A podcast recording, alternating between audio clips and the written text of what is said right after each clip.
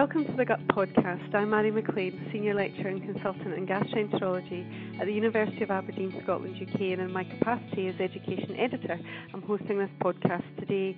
This month I'm discussing the Editor's Choice manuscript from the December 2016 issue entitled Liver Disease and Microbiota, co-authored by Herbert Tilg from the Medical University Innsbruck in Austria, Patrice Canney from Louvain Drug Research Institute in Brussels, Belgium, and Emmeryn Mayer from UCLA in California, USA. I'm delighted to welcome one of the authors here today, Professor Herbert Tilg. Thanks for joining the podcast. Happy to do, thanks. It's now widely accepted that the gut microbiota and its metabolic capabilities hold a key role in health and disease, spanning both gastrointestinal and extraintestinal pathologies. This topic, of course, has seen an exponential expansion in recent years and continues to be a major research focus. So as an introduction, can you tell us a summary on what's known about the gut microbiota and health? So it's indeed a very fascinating world, and what we have learned in the last years is that the gut microbiota, of course, has many, many functions inside and outside the gastrointestinal tract. Probably two of the major functions are, first, functions in educating the immune system in general, and second, metabolic functions. So coming back to the first function, it looks like that it's indeed very, very important that the immune system learns from the gut microbiota how being educated and work all over life. And also we have learned that metabolic functions of the gut microbiota are crucial for the gastrointestinal tract and for health. Maybe a third thing we have to state at this point is that the gut microbiota is also of crucial importance for the gastrointestinal barrier, so that the barrier is working over life. This needs definitely a working and perfect gastrointestinal microbiota. Your review then discusses the historical aspects of how we're able to investigate and describe the gut microbiota. So tell us more about this. Well, this is, of course, a long history, and it's maybe more than a century ago that Metchnikoff told us that there is a very important world inside of an organism, inside of a human being, which is dominated by bacteria. And of course, what really was a problem over time is that we were just not able to recognize the complexity, and this was only possible with very modern sequencing techniques. So only the development of those modern sequencing techniques and also the evolution of bioinformatics in the last years, definitely in the last decade, allowed us to start to investigate the complexity of this wonderful world. And only those techniques have been able to demonstrate that indeed this is a unique and very extensive world. And coming to numbers, we have recognized that we have inside, let's say, billions of bugs, probably around 1 kilogram, we don't know exactly. And of course, also containing an enormous gene count, which is far beyond the human genome. So the focus of your paper is the liver as the organ at the interface of the gut and host metabolism. So what aspects of the liver-gut axis anatomy and physiology allow the microbiota to have a key role here? Well, of course, that's the question. Why should this gut microbiota be so important for the liver? First of all, the liver is part of the gastrointestinal tract, and it's very close. It's so close. And we have to keep in mind that the vessel situation in the liver, of course, is also a very special one. So we have the portal vein, which means that all the blood drains through the liver, which is coming from the gastrointestinal tract, containing, of course, let's say, so many components which might be of relevance to the functioning of the liver, let's state just metabolites. So I think it's the special anatomic location which allows us to recognize that this world might be so important for the liver. And I have stated before the importance of the gastrointestinal barrier. Now, of course, the gut microbiota is so important for this barrier, but when we look at liver diseases and when we know in advanced liver disease portal hypertension is so relevant, then we also know, for example, that portal hypertension affects the gastrointestinal barrier and thereby might affect the composition of the gut microbiota. So there are various reasons why the gut microbiota at the end may be so important for liver disease and why there is such a close interaction between this bacterial, not only bacterial world, but the whole microbiota and the liver. You discussed the association of the microbial composition and function in different liver pathologies. So let's go through each of these in turn, and let's first consider non-alcoholic fatty liver disease. Can you describe how alterations in the gut microbiota play a role in the development and progression of this pathology? And if you can firstly tell us about the data from the preclinical murine models of disease.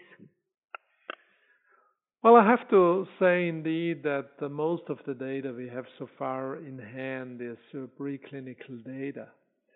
Now, probably it started more than a decade ago with the important observations, mainly by Jeff Gordon's group, showing that obesity is associated with a disturbed gut microbiota.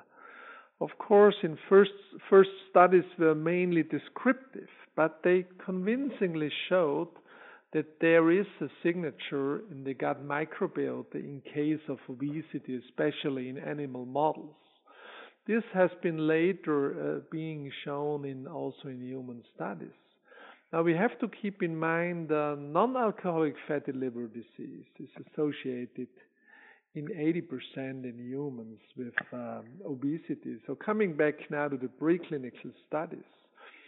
First, it has been demonstrated in models of obesity that there are fundamental changes in the gut microbiota in case of obesity. And of course, the question is still not yet answered what comes first. But there is a very strong association between obesity and they disturb the gut microbiota. And such an association has also been observed in various models of non-alcoholic fatty liver disease, convincingly showing that the gut microbiota in case of non-alcoholic fatty liver disease is disturbed and shows differences compared to lean animals. So you mentioned that most of the data belongs in the preclinical environment, but what's known of the role of the microbiota in non-alcoholic fatty liver disease in humans? For example, do the gut bacteria impact on hepatic inflammation and drive progression to steatosis and beyond? We have seen in the last 2 years an increasing number of research articles describing a relevant interaction between the gut microbiota and non-alcoholic fatty liver disease. And of course, it's still at the preliminary level, but the first reports again clearly demonstrate a microbiota signature in case of NAFLD, especially in case of inflammation in the liver, meaning in non-alcoholic steatohepatitis. And coming back to the very important aspect of steatosis, and we have to keep in mind that, again, in preclinical models, it has been shown convincingly that the gut microbiota affects evolution of steatosis. And for example, when you are using a certain probiotic, you can eliminate steatosis, telling us, yes, there is a clear interaction between the gut microbiota and steatosis. Now, in humans, we still need much more clinical data and studies, especially studies where we thoroughly examine the first of all, the gut microbiota and compare it to clearly histological findings. For example, is there really inflammation in the liver in case of a certain disturbance of the gut microbiota? So yes, we have clear early evidence, but more careful studies are needed definitely to show such an association and also to define the clinical relevance. Another major etiological factor for the development of liver disease is, of course, alcohol. So how does the gut microbiota impact the development and progression of alcohol-induced liver disease? So maybe the best data at the moment with respect to gut microbiota and liver disease is available in alcoholic liver disease. And this has a certain history, especially in advanced liver disease associated with alcohol. We know that endotoxin plays a major role. Now, of course, where does endotoxin come from? And endotoxin usually is derived from certain gut bacteria. The gut barrier is impaired for whatever reason, maybe portal hypertension. And then we also know that these gut bacteria may enter the circulation, especially certain parts of its cell membrane, like endotoxin, may enter the systemic circulation. And from all those studies, it's clearly demonstrated that there is, again, a clear signature in the gut microbiota in alcoholic liver disease, especially in advanced alcoholic liver disease. We also know this from many animal models, and there have been recently fascinating studies where they, for example, have used a model of fecal microbial transplantation. So they have used stool from a patient with severe alcoholic hepatitis. And when they have transferred the stool from such a patient to an animal where they have induced alcoholic liver disease, they could dramatically worsen the disease, telling us that there is something in the gut microbiota which might dramatically affect the liver phenotype.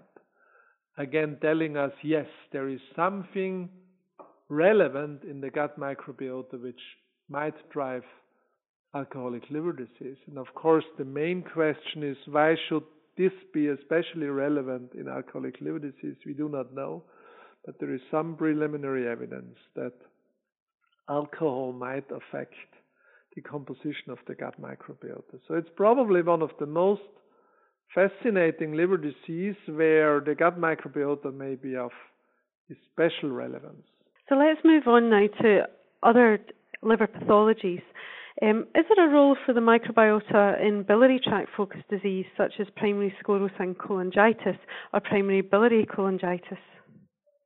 Yes, that's another very important area. And I have to say, in last year, 2016, there was significant advance in this field. And we had several major studies which were published last year also in gut, where they have described a relevant change in the gut microbiota in PSC patients.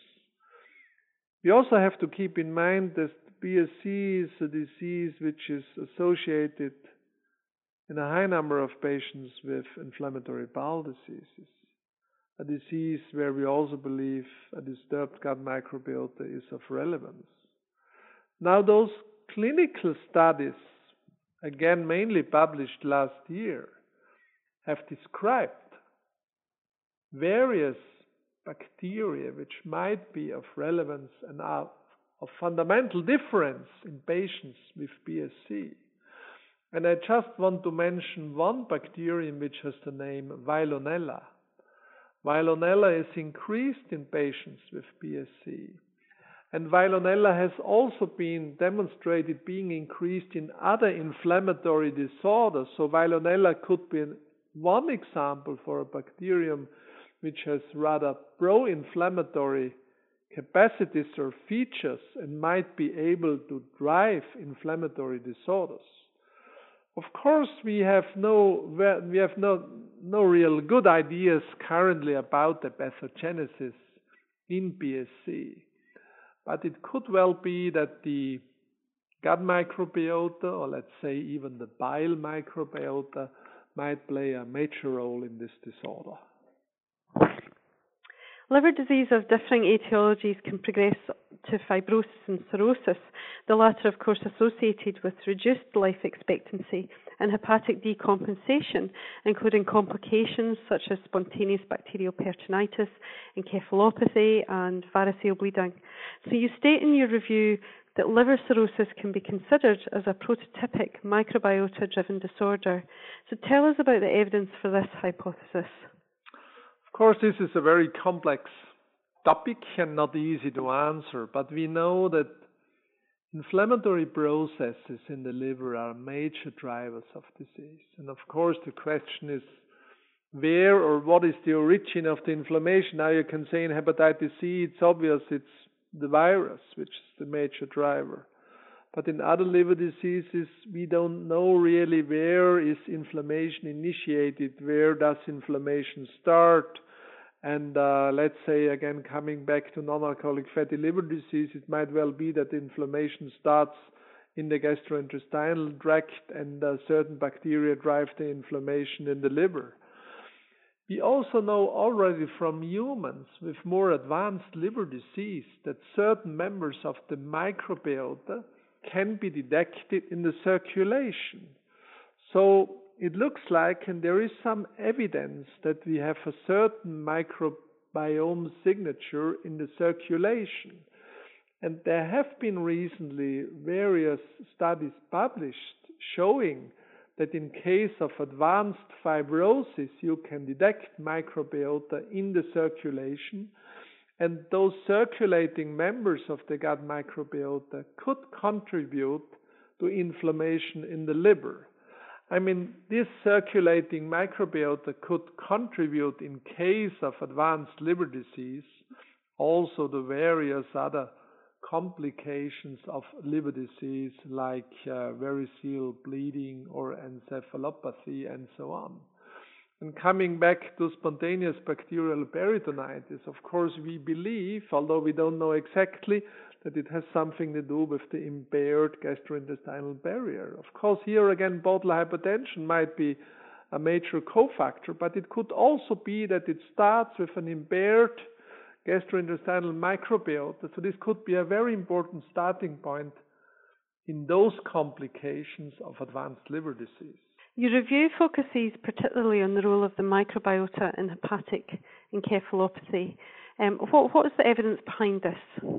First of all, there is quite some evidence in preclinical models again, but we have to keep in mind that especially in the situation of hepatic encephalopathy, we have evidence in clinical medicine since a very long time that the gut microbiota might be involved and might constitute key players, as for example we know since many years or even decades that manipulating the gut content, let's say for example via antibiotics or via probiotics or via prebiotics, are able to improve hepatic encephalopathy.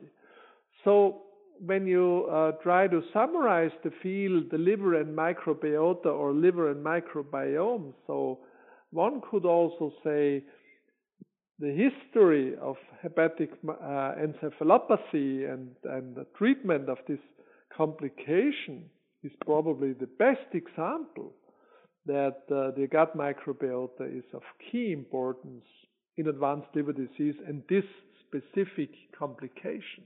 So what are the key unanswered questions that now need to be addressed to move this field forward? Well, of course it's a long way to go. We are still in a very descriptive manner. So what we are doing at the moment is describing associations. Of course, this is a very important first step. But then, of course, we need the models and we need the interventional studies. So we need good animal models. and then we have to take selective strains of the gut microbiota, where we believe those are important, those are probably relevant players.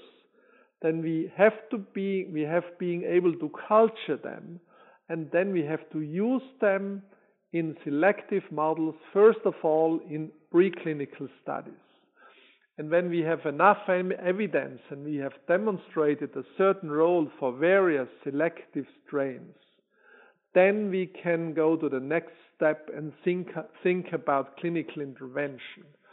And probably it's not so far to go for some clinical interventions where, let's say, we could use a certain type of bacterium where we show anti-inflammatory potential or protective functions, to do then first pilot studies using them, let's say, as a new or modern probiotic, and to treat certain complications of liver disease. So the focus really of the discussion has been the bacterial element of the microbiota, but you touched on it earlier. It's now appreciated that the virome and the mycome may impact host health and disease. So is there any data on the role specifically of the viral and fungal aspects of the microbiome in liver disease? That's a very interesting question. So virome, I would say no, not yet. We have some evidence that the virome is changed in, let's say, diseases like IBD, but so far has not been really studied in liver disease.